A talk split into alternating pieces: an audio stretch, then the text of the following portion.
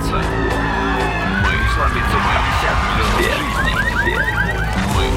Мы. Все. Все. Мы. Мы. Все. Умрем.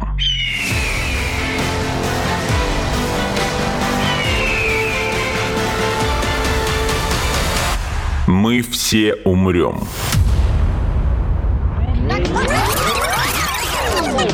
Но это не точно.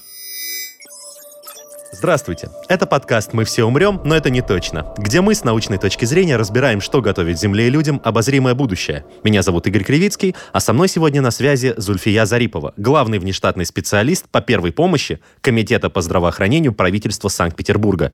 Здравствуйте, Зульфия Абдуловна. Здравствуйте, Игорь. Мы так, почему мы, если я в студии один? я хотел бы сегодня с вами поговорить про клиническую смерть как-то так сложилось, что у меня в последнее время достаточно часто в э, новостном поле, в информационной ленте моей, в, в принципе, в окружении моем мелькала клиническая смерть и рассказы про нее. Наверное, это связано с тем, что Хэллоуин был не так давно. Вот. Но мне захотелось разобрать этот феномен э, подробно и с научной точки зрения, потому что я понял, что почти ничего про него не знаю.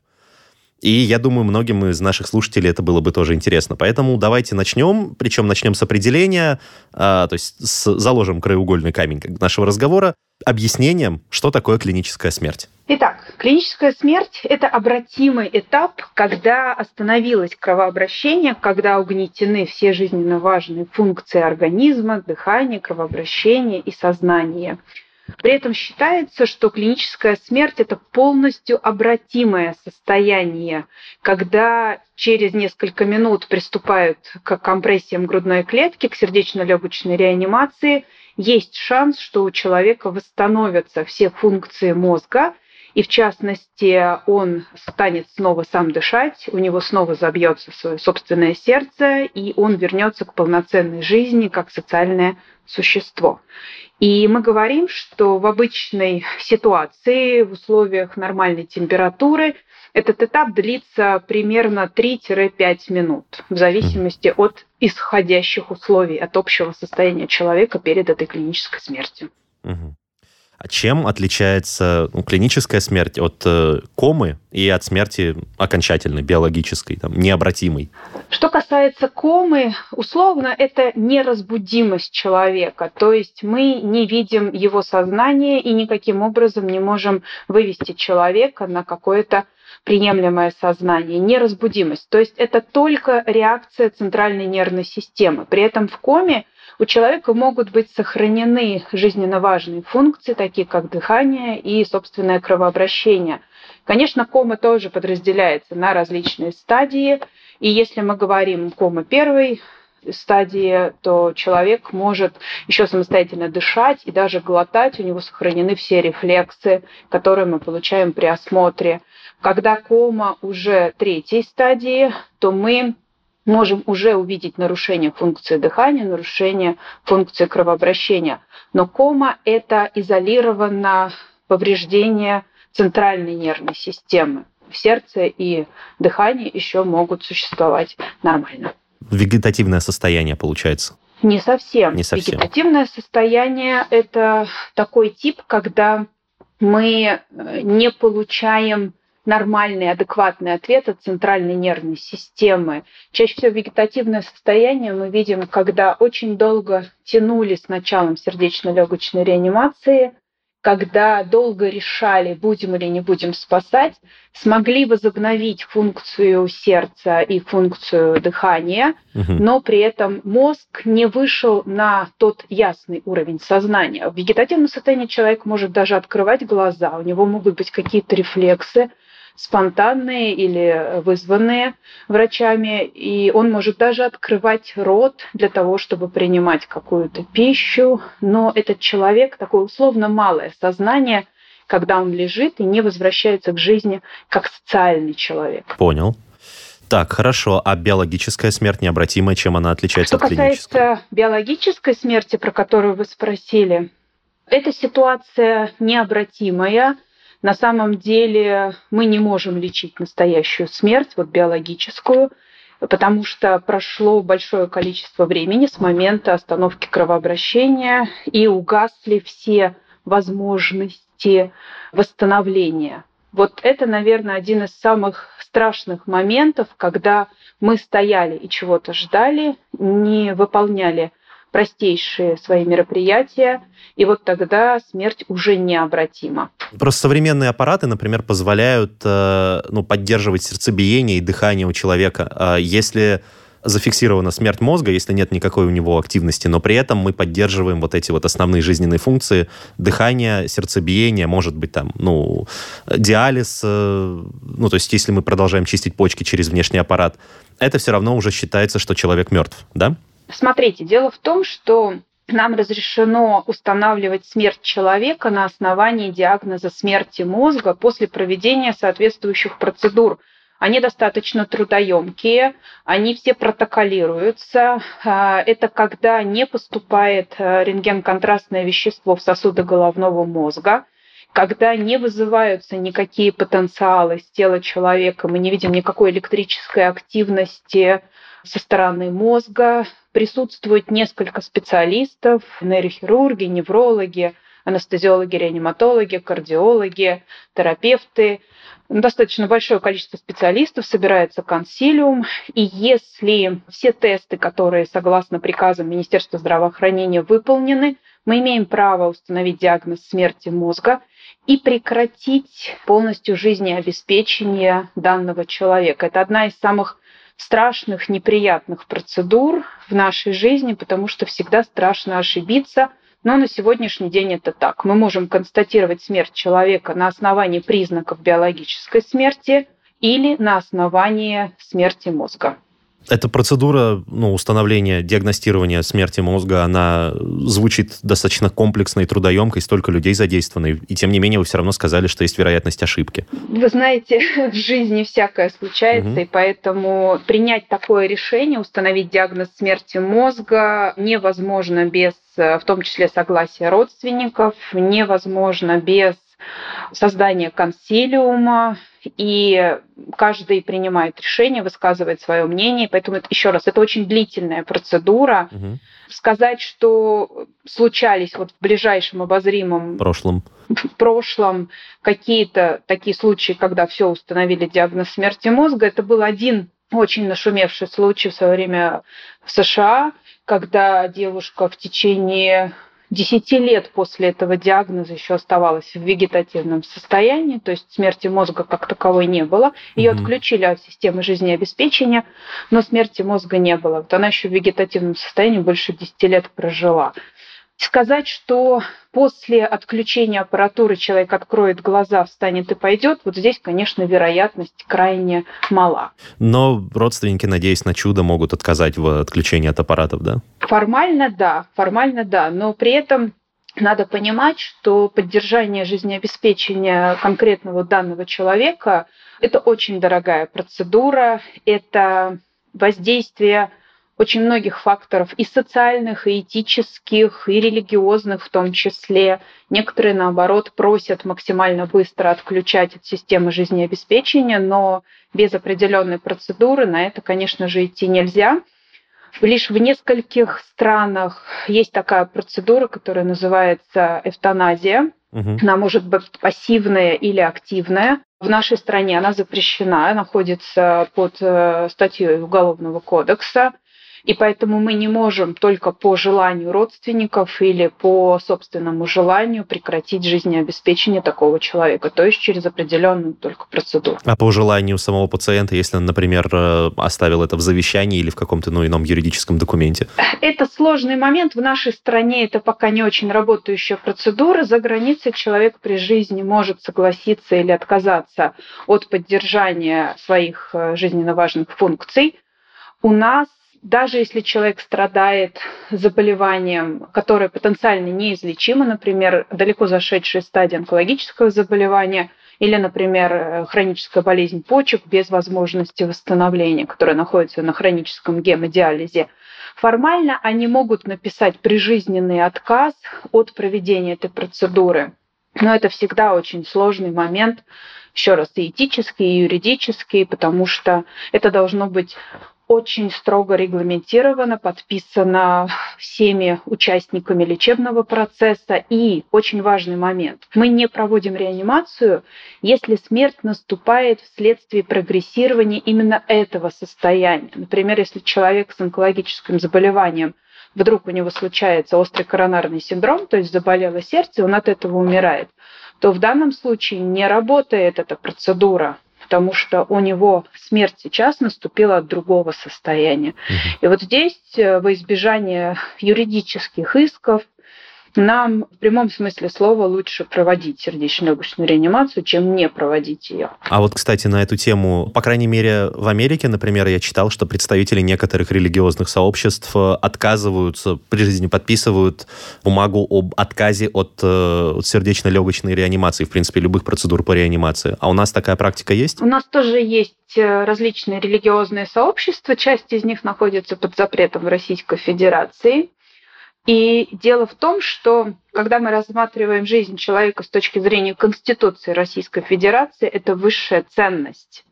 Ее нужно сохранять при любых условиях. И поэтому смотреть спокойно на то, как человек у тебя на глазах умирает, мы не имеем права вне зависимости от его религиозных убеждений. Более того, это ситуация, которая подлежит, ее нужно расценивать с точки зрения крайней необходимости. Любые действия мои, направленные на сохранение жизни этого человека, подпадают под статью крайней необходимости. То есть все, что бы я ни совершила, оно лучше, чем смотреть, как человек умирает.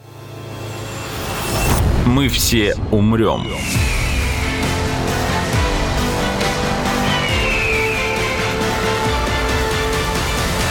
Но это не точно.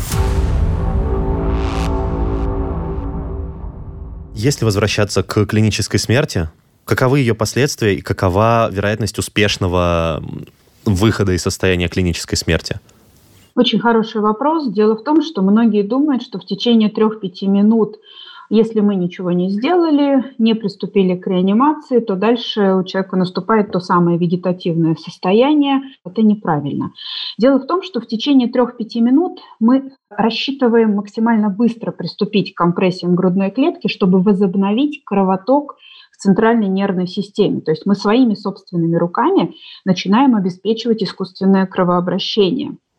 И если мы его правильно и качественно выполняем, то под нашими руками этот человек живет. В этот момент, вот как только вы поставили руки на грудь, клиническая смерть заканчивается, начинается реанимационная жизнь. То есть вы взяли в свои руки функцию этого сердца, которое сейчас по какой-то причине не бьется.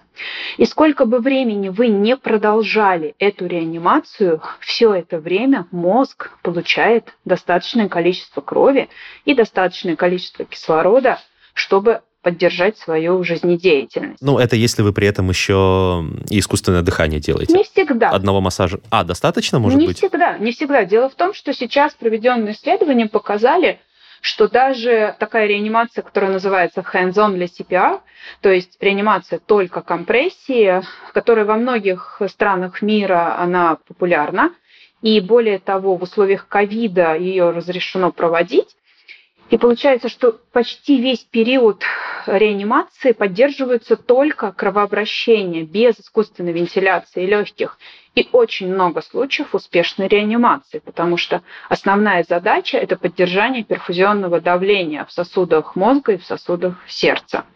Mm. Поэтому нам разрешено только выполнять компрессии, если мы не обучены искусственной вентиляции легких, либо у нас нет адекватных средств защиты своих дыхательных путей, либо мы подозреваем высокую степень заразности этого человека.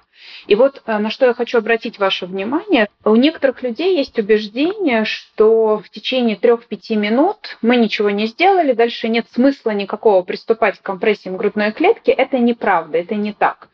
Дело в том, что эти 3-5 минут даны нам на то, чтобы восстановить функцию мозга без существенного повреждения его функционала. Если дальше мы начинаем рассуждать, то мозг начинает мозаично терять свои функции, именно мозаично. Мы не знаем, какие функции пострадают. Допустим, если мы приступим к реанимации через 7 минут, через 8 минут, мы этого правда не знаем. И более того, доказанный факт, что в обычной жизни мы используем примерно 10% своего функционала мозга. Угу. Поэтому наша задача, наша задача не рассуждать очень долго. Нам всего лишь нужно определить, что нам безопасно. Это важно. Безопасно должно быть и тому, кто начнет сейчас проводить реанимацию, и, соответственно, на том месте, где будет проводить, должно быть безопасно. Вторая ситуация. Нам нужно максимально быстро оценить сознание. Если у человека нет сознания, максимально быстро оценить дыхание. И вот здесь мы оценили всего лишь сознание и дыхание. И если их нет, то мы вызываем экстренную службу. Угу. Чаще всего в Санкт-Петербурге вы можете позвонить 103 и дозвонитесь на прямую линию скорой медицинской помощи, либо набрать 112 и дальше следовать голосовым подсказкам. Угу. После того, как вы сообщили, где вы находитесь, обязательно указать адрес места происшествия, После того, как вы сообщили, кто перед вами, мужчина, женщина, беременная женщина, ребенок или подросток, сообщили, сколько пострадавших, если их вдруг больше, чем один, сообщили примерный возраст, ну это средних лет, молодой, пожилой, примерно такое определение.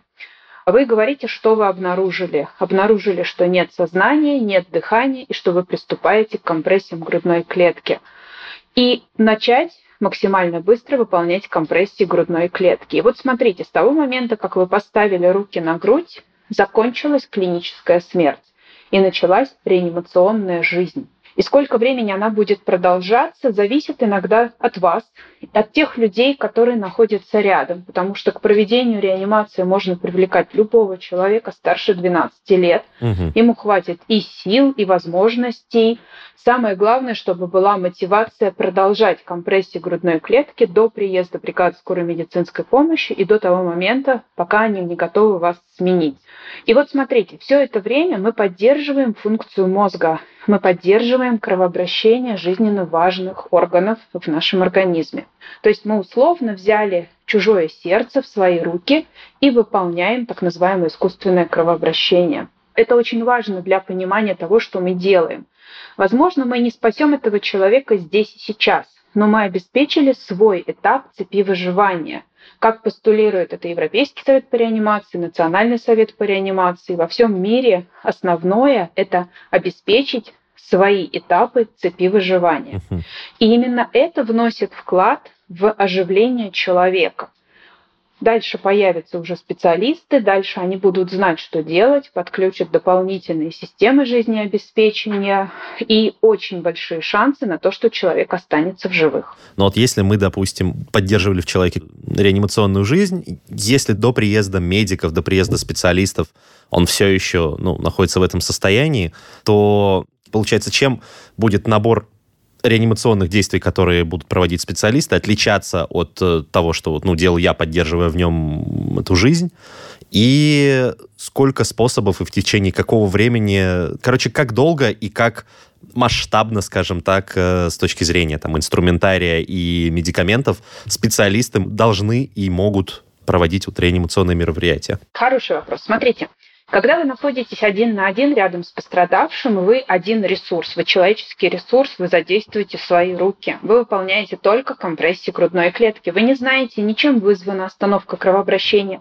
Вы не знаете, как давно она наступила. Вам самое главное в голове себе держать. Пока я качаю, его сердце живет и его мозг живет. То есть вы выполняете физическую работу, при этом обеспечиваете жизнь мозга. Вот это себе самое главное держать в голове. Как только появляются медики, это дополнительные ресурсы. У медработника есть оборудование, которое позволит определить, какой ритм сейчас у данного сердца. Ведь э, сердце может умирать через разные ритмы. И если, например, ритм, который подлежит дефибрилляции, и мы это увидим на мониторе, то у медика есть такой инструмент, который называется дефибриллятор. То есть он остановит эту фибрилляцию. И, возможно, на фоне хорошего, качественного массажа сердца дальше запустится свое собственное кровообращение. То есть мы на это рассчитываем, и это здорово. Дальше, естественно, у медика есть возможность обеспечить доступ кислорода к тканям организма и, в частности, к мозгу. То есть уже обеспечивается проходимость дыхательных путей, подается кислород. Конечно, без кислорода нашему мозгу плохо и сердцу плохо. Это вот второй элемент, который мы задействуем. Третий элемент, который будет использовать медработник, это лекарственные средства, в зависимости от того, какой ритм найден на мониторе, на дефибрилляторе. И есть ряд препаратов, которые позволяют нам прекратить те или иные проблемы в организме. Это антиаритмические средства, и это всем известный препарат адреналин, который в состоянии запустить те или иные процессы в сердце и в мозге. Поэтому это тот арсенал, который есть у медиков. Параллельно у нас э, медицина на самом деле очень далеко шагнула вперед, и есть, кроме ручного массажа сердца, такие приборы, которые самостоятельно выполняют компрессии грудной клетки. Я, наверное, сейчас не буду называть производителей, чтобы не прозвучало как конфликт интересов, угу. но действительно есть такой механический массаж сердца, и вот такие приборы могут работать очень долго. Они могут работать часами. За это время человека, пострадавшего под действием этого закрытого массажа сердца, транспортируют в стационар, и в стационаре ищут потенциально обратимые причины. И вот здесь вы задали вопрос, как долго. Иногда очень долго. Один из самых таких нашумевших случаев в Санкт-Петербурге был несколько лет назад – когда такой закрытый массаж сердца продолжался 3 часа 50 минут, Ого. пока обеспечивали согревание тела человека, потому что дама была переохлажденная, и сердце не могло запуститься, потому что ну, просто замерзшие ткани. И вот mm. все эти 3 часа 50 минут ее в стационаре согревали. После того, как она согрелась, а ей смогли выполнить дефибрилляцию, потому что ритм все еще подлежал дефибрилляции, и сердце потом запустилось. Еще 4 часа эта дама была на искусственной вентиляции легких, а потом она пошла покурить. И я Что? говорю абсолютно не, абсолютно не фигурально. Это было действительно так, потому что она с полным восстановлением всех жизненно важных функций, ну и курящая дама, которая стоит в халате, которая курит, и у которой минимальные повреждения, и при этом она осталась ну, полностью сохранной и живая. Мне очень понравилась фраза одного шведского анестезиолога, профессора. Он сказал, мы слишком рано сдаемся иногда. Угу. То есть надо стараться, надо проводить качественную реанимацию до тех пор, пока не устранена потенциально устранимая причина. Ведь для а, развития состояния клинической смерти есть ряд причин, которые можно устранить. И если мы их уже в стационаре устранили, то есть шанс, что сердце забьется самостоятельно и нормально. А ведь все это время мы проводили закрытый массаж сердца, то есть обеспечивали жизнь мозга. Вот это ключевое. Не надо долго размышлять на этапе когда вы очевидец, надо приступить к компрессиям грудной клетки, не забыть при этом вызвать бригаду скорой медицинской помощи, а дальше медработники берут эту, эту функцию на себя. Смотрите, еще какие возможные способы подключают к так называемой экстракорпоральной мембранной оксигенации, то есть когда через определенный аппарат пропускается кислород, и организм весь насыщается кислородом. Это все тоже возможно, иногда даже не только в стационаре, но уже на этапе скорой медицинской помощи, если все сделано быстро, угу. правильно. Единственное, хочу сказать, если до приезда бригады скорой медицинской помощи никто ничего не делал, все стояли и смотрели, то абсолютно бессмысленно подключать такие дорогие ресурсы. Ну, потому понятно. что, скорее всего, скорее всего, вот здесь это будет напрасная трата и времени, и сил, и ресурсов. А вот если вы начали компрессии и продолжаете их до приезда бригад скорой помощи, то очень высока вероятность, что у нас все получится. Вы обеспечили свой этап цепи выживания, а медики будут обеспечивать свой этап цепи выживания мы все умрем.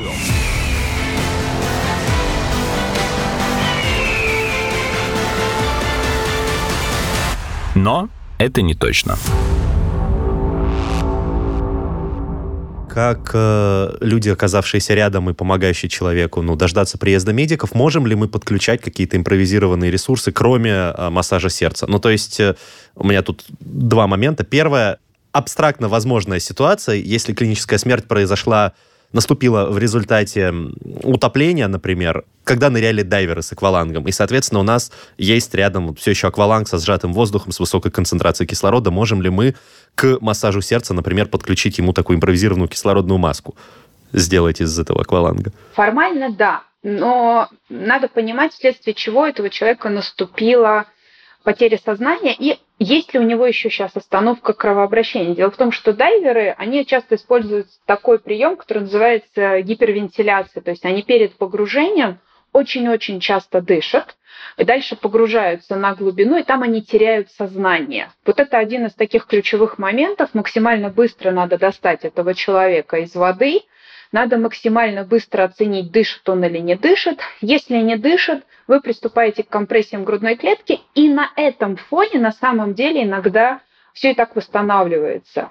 Более того, есть такие данные общемировые, что среди утопленников до 40% успешных реанимаций, до 40%. И вот проблема с кислородом заключается вот в чем мы очень долго начинаем заниматься импровизированными техниками, не понимая, что основное сейчас это кровообращение, это поддержание кровообращения. То есть вот когда вы выполнили там 30 компрессий и поняли, что ничего не восстановилось, то есть не появилось самостоятельного дыхания, то да, вы можете попробовать, но там кислород находится под давлением, и нужно очень четко понимать, что вот это давление, оно может быть повреждающим фактором для легких этого угу. пострадавшего. Да, это но важно. в целом, в целом это не не противопоказано. То есть если вы пробуете на этапе уже проведения реанимации дополнительную подачу кислорода, но еще раз, это не самое главное главное – это восстановить кровообращение.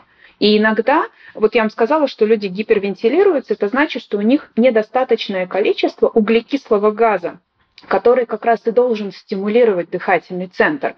И вы, начав ему выполнять компрессии грудной клетки, не кислород ему даете, а обеспечиваете кровообращение продолговатого мозга, соответственно, восстанавливаете функцию дыхания, возможно, кислород в данном случае вообще и не нужен будет. Угу. То есть вот здесь не тратьте время на ненужное, тратьте время на то, что реально может принести пользу.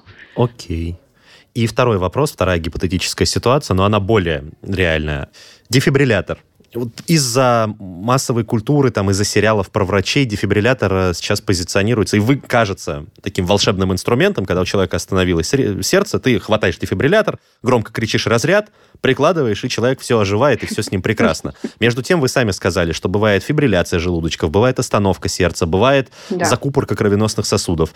А между тем, дефибрилляторы, ну, например, в Европе часто размещают сейчас, начинают, по крайней мере, в публичных местах, вот на случай необходимости быстрого применения. Но мы ведь если мы не профессиональные медики, мы ведь не можем знать, что случилось с сердцем и нужен ли дефибриллятор в данный момент. То есть, если нам надо оказать сердечно-легочную реанимацию, и под рукой у нас есть дефибриллятор, нам его хватать или лучше оставить в покое и ждать э, приезда врача?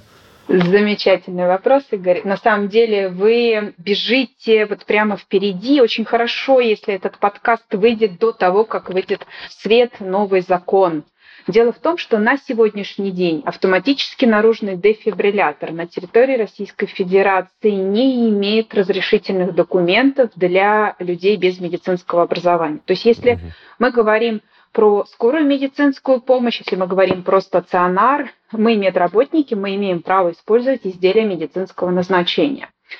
Автоматический наружный дефибриллятор, который во всем мире действительно есть в доступе. Это называется доступная дефибрилляция. Почему и она и в доступе для гражданского населения, которые, первое, обучены, второе, знают, где он расположен, и третье, знают принцип действия.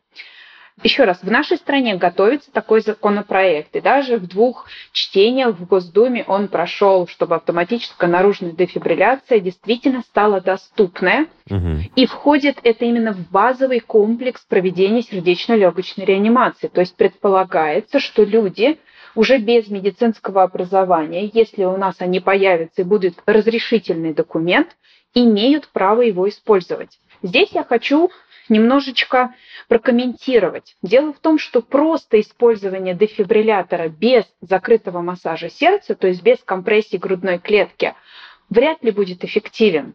А вот если кто-то качественно выполняет компрессии грудной клетки, а в это время кто-то побежал за дефибриллятором, правильно его использовал, открыл, включил, безопасно наклеил электроды, как показано на инструкции.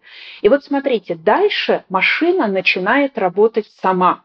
Это машина, которая является условным помогатором. Я взяла это из мультика «Фиксики».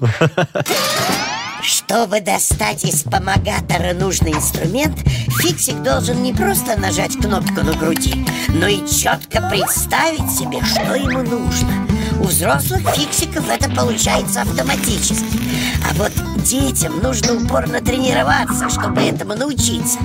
Когда фиксик осваивает набор инструментов, он сдает экзамен, и ему в помогатор добавляют новый инструмент. Это действительно помогатор. В чем особенность его? Как только электроды приклеены на грудь человека, с тела человека идут потенциалы, ну как при электрокардиограмме. Сам дефибриллятор оценивает, какие это потенциалы. И если ритм подлежит дефибрилляции, то машина вам будет говорить, не трогайте пациента, Сначала она скажет, идет анализ ритма, потом она скажет, не трогайте пациента, показана дефибрилляция, и вот теперь нажмите на мигающую кнопку, будет разряд. И вот это означает, что у данного человека сейчас ритм, подлежащий дефибрилляции. Угу. Если машина, оценив ритм, говорит, дефибрилляция не показана, то это означает, что разряда никакого не будет. И это означает, что вам нужно продолжить компрессии грудной клетки. То есть, условно, машина – взяла на себя функцию определения ритма человека. Не нужно быть медработником, если у вас в данном случае автоматический или полуавтоматический наружный дефибриллятор. Угу. Что происходит дальше?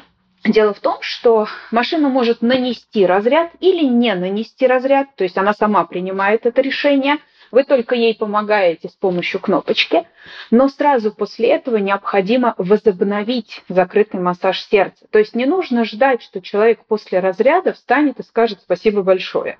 Нет, потому что мы всего лишь остановили хаос. Фибрилляция – это хаос, это хаотичное сокращение отдельных клеточек сердца, которые отправляют эти потенциалы. Ну, то есть выглядит это какая ломаная какая-то линия. Угу. И машина именно это и распознает. И вот следующие две минуты вы продолжаете просто компрессии грудной клетки. В чем плюс, колоссальнейший плюс автоматических наружных дефибрилляторов? Они вам подсказывают почти на каждом этапе. Они вам говорят, сколько времени осталось до следующего анализа ритма. Они вас предупреждают, когда нужно прекратить реанимацию или наоборот, когда ее нужно продолжить. У некоторых даже есть функция обратной связи, когда вы качаете, они вам будут говорить там или надавливайте сильнее, или хорошее сжатие, то есть они вас еще и подбадривают. Поэтому mm-hmm. это на самом деле достижение, реальное достижение человечества – и если оно станет доступным и в нашей стране, то это будет колоссальный плюс для оживления. Единственное но – людей надо обучать. Недостаточно повесить в различных э, учреждениях или даже на каждом столбе эту машинку, которая стоит очень прилично, около 100 тысяч рублей она стоит, это вот минимум такой если никто не обучен. Поэтому очень хорошо, что ваши подкасты сейчас начали работать. Очень хорошо, что люди стали интересоваться, приходить на эти курсы. Потому что нам нужно подготовить максимум людей к тому моменту, когда они появятся. И вот сейчас изменилась ментальность. Я это прямо вижу, ну вот, наверное, ежедневно. Люди стали более сострадательными, они стали более чуткими и стали ходить и обучаться. Вот это круто, на самом деле, вот это показатель здоровья общества. Здорово, если у нас это получится через какое-то время. Здорово, если это будет Санкт-Петербург первым в стране, где у нас это получится. Поэтому я и выступаю как главный внештатный специалист по первой помощи. Это будет реально здорово. Зульфия Абдуловна, такой вопрос. Вы меня сейчас просто натолкнули на мысль. У меня были знакомые медики, которые на вопрос, вот что ты будешь делать, если человек там на улице потеряет сознание, и ему надо будет оказывать первую помощь, он сказали, типа, ну, сделаю музыку погромче. Потому что... Угу. Боятся. Боятся, да, боятся. потому что боятся, что на них подадут в суд, например. Я вам что отвечу на этот вопрос. За, даже за правильно оказанную реанимацию их по... Это них миф. могут. Это миф, Игорь, это миф. Дело в том, что на улице мы все очевидцы, вне зависимости от того, какой у меня статус внутри медицинского учреждения. На улице я очевидец. И у меня с собой глаз, палец и ухо. И я, согласно нашему законодательству, имею право оказать первую помощь. Право. Не обязана, а имею, имею право. Имею право. Имею право оказать первую помощь более того, она регламентирована, еще раз, это 31 статья 323 Федерального закона об основах охраны здоровья граждан Российской Федерации. Раз. Дальше те мероприятия, которые прописаны для обеспечения первой помощи, это 477 приказ Министерства здравоохранения, где написано, что при отсутствии сознания, дыхания и кровообращения мне надлежит выполнить закрытый массаж сердца или непрямой массаж сердца, что есть синонимы. И вот смотрите, какая ко мне может быть применена мера ответственности, если я, обнаружив у человека отсутствие сознания, отсутствие дыхания и вызвав бригаду скорой медицинской помощи, поставила свои руки на грудь и приступила к компрессиям грудной клетки. Никаких ко мне санкций быть не может. И я вам уже сегодня говорила про такие статьи, как крайняя необходимость. Это угу. прописано как минимум в трех в трех законах. Смотрите, это гражданский кодекс, это уголовный кодекс и это административный кодекс. Везде есть такая статья, как крайняя необходимость. Все, что бы я ни сделала, подпадает под эту статью, потому что смерть мы не научились еще лечить. Все остальные состояния, которые могут наступить после моих действий, мы можем вылечить, а смерть не можем. Поэтому, если меня будут слышать медработники, я хочу обратиться к ним. Нечего бояться. За последние 50 лет проведенный анализ всех случаев, дошедших до судебного разбирательства, не выявил прецедентов, когда врача осудили за проведение первой помощи. Это именно у нас за... в России не Конечно. в мировой практике. А в мировой практике я вам скажу, что есть очень классный закон, который называется закон доброго самаритянина. Если ты сделал шаг вперед, то ты не подсуден. Ты оказываешь помощь. Не может считаться проступком попытка спасения жизни человека. Согласно Конституции Российской Федерации, жизнь – это высшая ценность. Выше Конституции нет ничего. Я спасаю человеку жизнь. То, что я ее не спасла, может быть связано с рядом причин. Ну и в конце концов у нас нимба над головой нет, люди смертны, к сожалению. Но то, что я приступила к компрессиям, я дала этому человеку один шанс, возможно, из тысячи, но я это сделала. И поэтому нам нечего бояться. Не надо играть на улице во врача. Не надо изображать из себя медика, не надо использовать изделия медицинского назначения, даже если они у вас есть с собой, потому что на улице вы очевидцы. Будьте добры, вы один ресурс, ставьте руки на грудь, качайте. Если у вас есть средства защиты, качайте и дышите. Угу. Если у вас нет средств защиты, только проводите компрессии грудной клетки. Поэтому здесь этот момент, он очень-очень важен. В понимании, в том числе врачей, должно появиться вот такое важное звено, что если вы сейчас просто пройдете мимо, этот человек умрет. А если вы приступите к компрессиям грудной клетки, у вас появляется шанс на его спасение. А если я приступлю к э, компрессиям, а потом попробую сделать что-то еще, что в итоге сделает человеку только хуже? Ну, то есть, если я, например, вижу, что у него была... А что хуже? Ну, у него была кровопотеря, например. А я как бы остановил э, кровопотерю, но он уже потерял много крови, и я решаюсь на прямое переливание, например. Ой, ой, ой. Давайте так. Дело в том, что мы с вами находимся в условиях мирного времени. Мгм. И мы рассчитываем, вот мы, я надеюсь, что все-таки люди, которые нас слушают, они достаточно адекватные. Мы живем, например, в Санкт-Петербурге, достаточно большой город, и у нас норма доезда скорой медицинской помощи 20 минут. Мы говорим, плюс погрешность на пробки, еще прочее, но Мгм. 20 минут норма доезда. Нет ситуации в условиях мирного времени, чтобы вам потребовалось в пределах этих 20 минут выполнять прямое переливание крови. Это раз. Во-вторых, дело в том, что сейчас, чтобы переливать кровь свою теплую, есть масса ограничений. То есть у нас есть такие приказы, которые не разрешают нам этого делать. И сразу скажу, что, конечно, когда идут военные действия, когда там друг спасает друга, если это солдаты, там действуют законы военного времени. Мы с вами живем в мирное время. Давайте не превышать пределы своих полномочий. Не надо переливать человеку кровь. Во-первых, она ему может быть не показана. И во-вторых, основная задача это сейчас но все-таки обеспечение кровоснабжения мозга и сердца. И даже если вы минимальные какие-то действия делаете, это благо, не надо увеличивать, в общем, какие-то ненужные действия, тратить на это время. Еще, кстати, к слову про спасение мозга, я прочитал, что ну, можно увеличить, э, по крайней мере, шанс успешного выхода из клинической смерти, если охладить человеку голову. Знаете, вот люди, которые в состоянии гипотермии, то есть переохлаждения исходного, например, погрузились в холодный водоем, то есть утопленники, почему у них э, процент выживших больше? Например, те, кто попали под лавину, те, Заснули кто был зимой в сугробе. исходно- или зимой в сугробе исходно, вот он замерз там. Мгм. Вот у них это будет благо, потому что это одномоментное погружение в холодную температуру. То есть, как знаете, как криотерапия, да, заморозили мгм. быстро одновременно. А вот если вы просто прикопаете голову снегом человеку во время реанимации, это не будет иметь никакого эффекта на самом деле. М, Ну, то Только есть потратится время. только вы тратите время на ненужные еще раз действия. Надо э, ко всему подходить рационально. Я ресурс один, и моя задача выполнять компрессии грудной клетки. У меня есть больше шансов на спасение э, этого человека, чем если я ему закопаю голову в снег. Ну, в Мгм. общем, не охладится так быстро. Еще и дышать, человека. может, помешаю случайно. В Ну, общем, не стоит этого да. делать. Да, лучше не надо. Мы все умрем.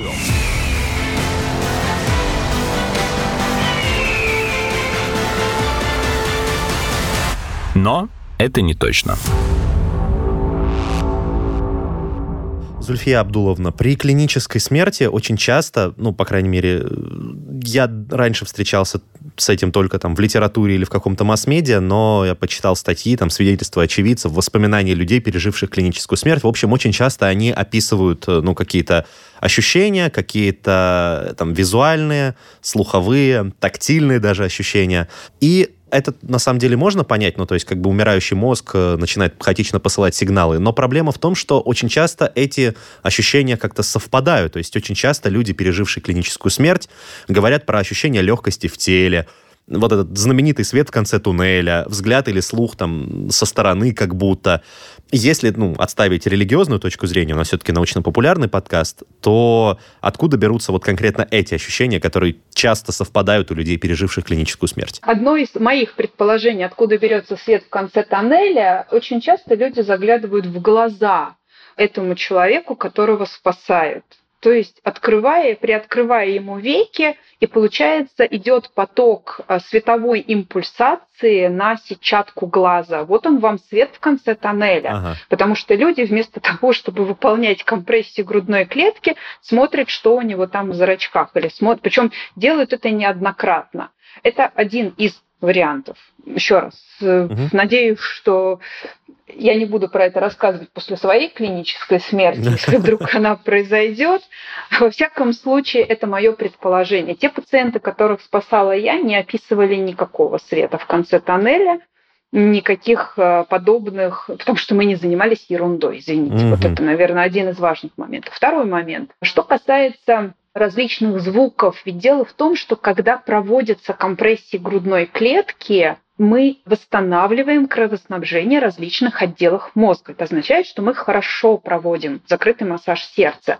И, естественно, при восстановлении каких-то участков кровоснабжения мы имеем шансы получать оттуда какие-то электрические стимулы. Это могут быть слуховые. Люди действительно могут слышать во время компрессий то, что говорят там, спасатели. Это, mm это возможный, очень даже возможный факт. Это означает, что да, их хорошо качали. Что касается легкости и наблюдения как будто со стороны, вы знаете, что у нас мозг не изучен до конца, и даже мы не понимаем, откуда берутся сновидения. И в сновидениях вы тоже часто видите себя со стороны. Это какие-то импульсы каких-то участков коры головного мозга. Но поскольку я не занимаюсь паранормальными явлениями, изучением мозга как такового, угу. наверное, я скорее дилетант в этом. И, возможно, у вас будут другие приглашенные специалисты, кто про это расскажет лучше. Я могу ну, на своем примере только вкинуть маленький кусочек в мозаику, что у меня было пара ситуаций, когда я терял сознание или находился на грани потери сознания. И в этих случаях я слышал все, что происходит вокруг, и даже слышал свой собственный голос, но, не знаю, видимо, мозг был занят там другими вещами. Я не обрабатывал это, скажем так, не отдуплял, что это... Не отдуплял это пространственно, не понимал, что вот это звучит справа, это говорю я, это вот, то есть исходит из-под моей, ну, из моей груди, это откуда-то сверху, откуда-то слева, то есть как бы была плоской звуковая картинка, скажем так, а не трехмерная. И вот это, может быть, э, описывают люди, проходящие через клиническую смерть. Вот такое ощущение. Может, может быть. Еще дело в том, что если с точки зрения эволюции человеческой, если верить в теорию Чарльза Дарвина, угу. нервная система, она же строится строилась. Не то, что сразу появился мозг, э, головной мозг, и сразу центральная нервная система. Кора головного мозга – это самая-самая молодая структура угу. с точки зрения вот онтогенеза и филогенеза. И поэтому сначала рождались такие более глубинные структуры. Вот продолговатый мозг, который отвечает за там, жизненно важные центры наши, содержится как животных. Мы с вами животные, мы Homo sapiens sapiens. И нас из этого дерева еще пока никто не исключил. Дальше появились подкорковые структуры, то есть как раз те, которые отвечают за наше воображение, за наше восприятие. Очень много этих подкорковых структур. И вот дальше уже анализ. Анализ и синтез – это наша кора головного мозга. Так вот, понятно, что по системе кровоснабжения кора головного мозга, она ну, как бы выше, поэтому дальше от сердца. И получается, что если наступает остановка кровообращения, то кора условно как будто плохо кровоснабжается. Угу. Еще раз, условно. А подкорковые центры еще могут получать какое-то кровоснабжение. Этим, и этим обуславливается, кстати, то, что вы сказали раньше, это мозаичное отключение функции да, мозга. Да, да, да. Это действительно так. Потому угу. что мы видели пациентов, которые достаточно долго находились в состоянии без сознания, у которых были различные критические состояния, и при этом они выходили из них э, без каких-либо видимых нарушений.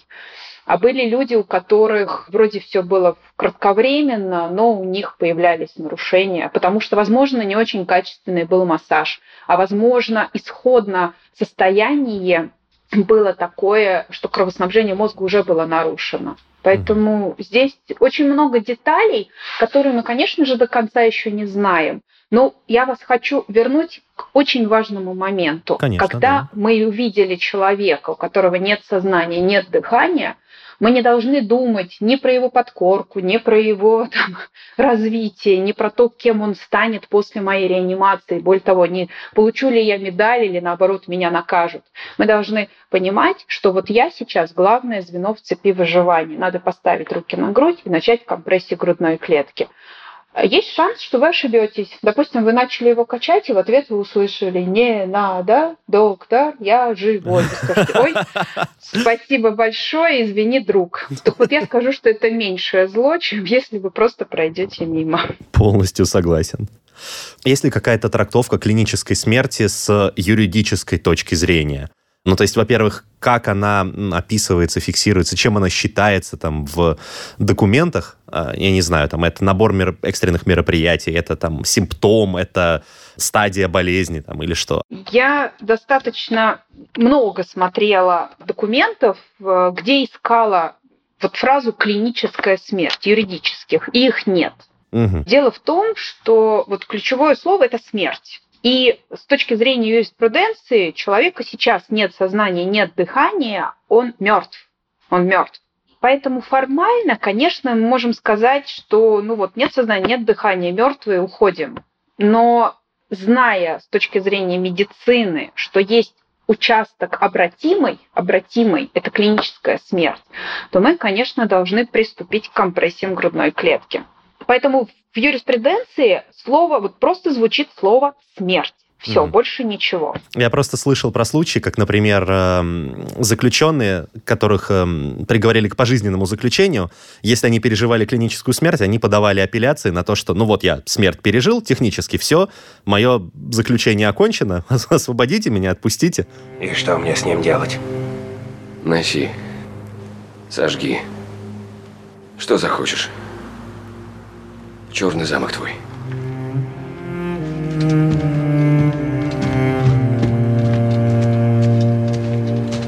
Мой дозор окончен.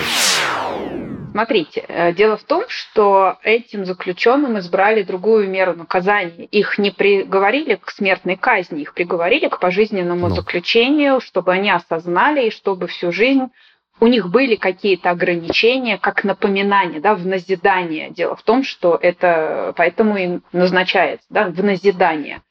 И то, что они перенесли эту смерть, не означает, что это назидание для них прекратило свою, свою бытность. Угу. Поэтому задача, задача этих людей ну, принять эту смерть как вот дополнительная переоценка ценностей, но вряд ли их кто-то отпустит, мне угу. кажется. Ну, еще раз, у разных государств свои законы. Это раньше считалось, что если человека приговорили к смертной казни, и он во время повешения, допустим, упал, веревка оборвалась, и он остался в живых, то формально вот он перенес эту казнь. Вот дальше его надо помиловать. Говорят, что второй раз их не казнят. Ну, считается так. Угу в нашей истории. А вот что касается избрали одну меру пресечения, и он вдруг там ушел в клиническую смерть или сам себе создал, откуда мы знаем, что он mm там сделал? Да, кстати. Да, поэтому нет, я думаю, что на такие уловки юристы не купятся. Понятно. То есть от брака это тоже не освобождает, да? Пока смерть не разлучит нас. Ну да, тут имеется в виду именно биологическое. Понятно. Зульфия Абдуловна, огромное спасибо, что приняли участие в записи этого эпизода. Мне было безумно интересно. Я надеюсь, слушателям это будет полезно. И людям, которые, не дай бог, но попадутся потом в, под руки нашим слушателям при оказании сердечно-легочной, это окажется более чем полезно. Да, посоветуйте только людям ходить все-таки и обучаться, потому что то, что мы услышали, это теория, а практика это все-таки немножко другое. Поэтому надо приходить и обучаться на манекенах, выполнять компрессии грудной клетки. Во всем мире идут по этому пути. Полностью согласен. Наверное, надо самому даже записаться на такие курсы. Приходите. Обязательно. Спасибо вам большое. Пожалуйста. До новых встреч. Это был подкаст «Мы все умрем, но это не точно». Подписывайтесь на подкаст на сайте ria.ru, в приложениях Apple Podcasts, CastBox и SoundStream. Ищите нас на Яндекс.Музыке, SoundCloud, ВКонтакте и в других агрегаторах. Комментируйте и делитесь с друзьями. Вирусы продолжают развиваться. Мы Мы, мы, все, все, мы, мы, все умрем.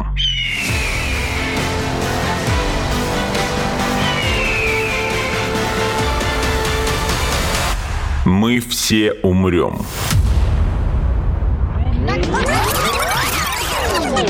Но это не точно.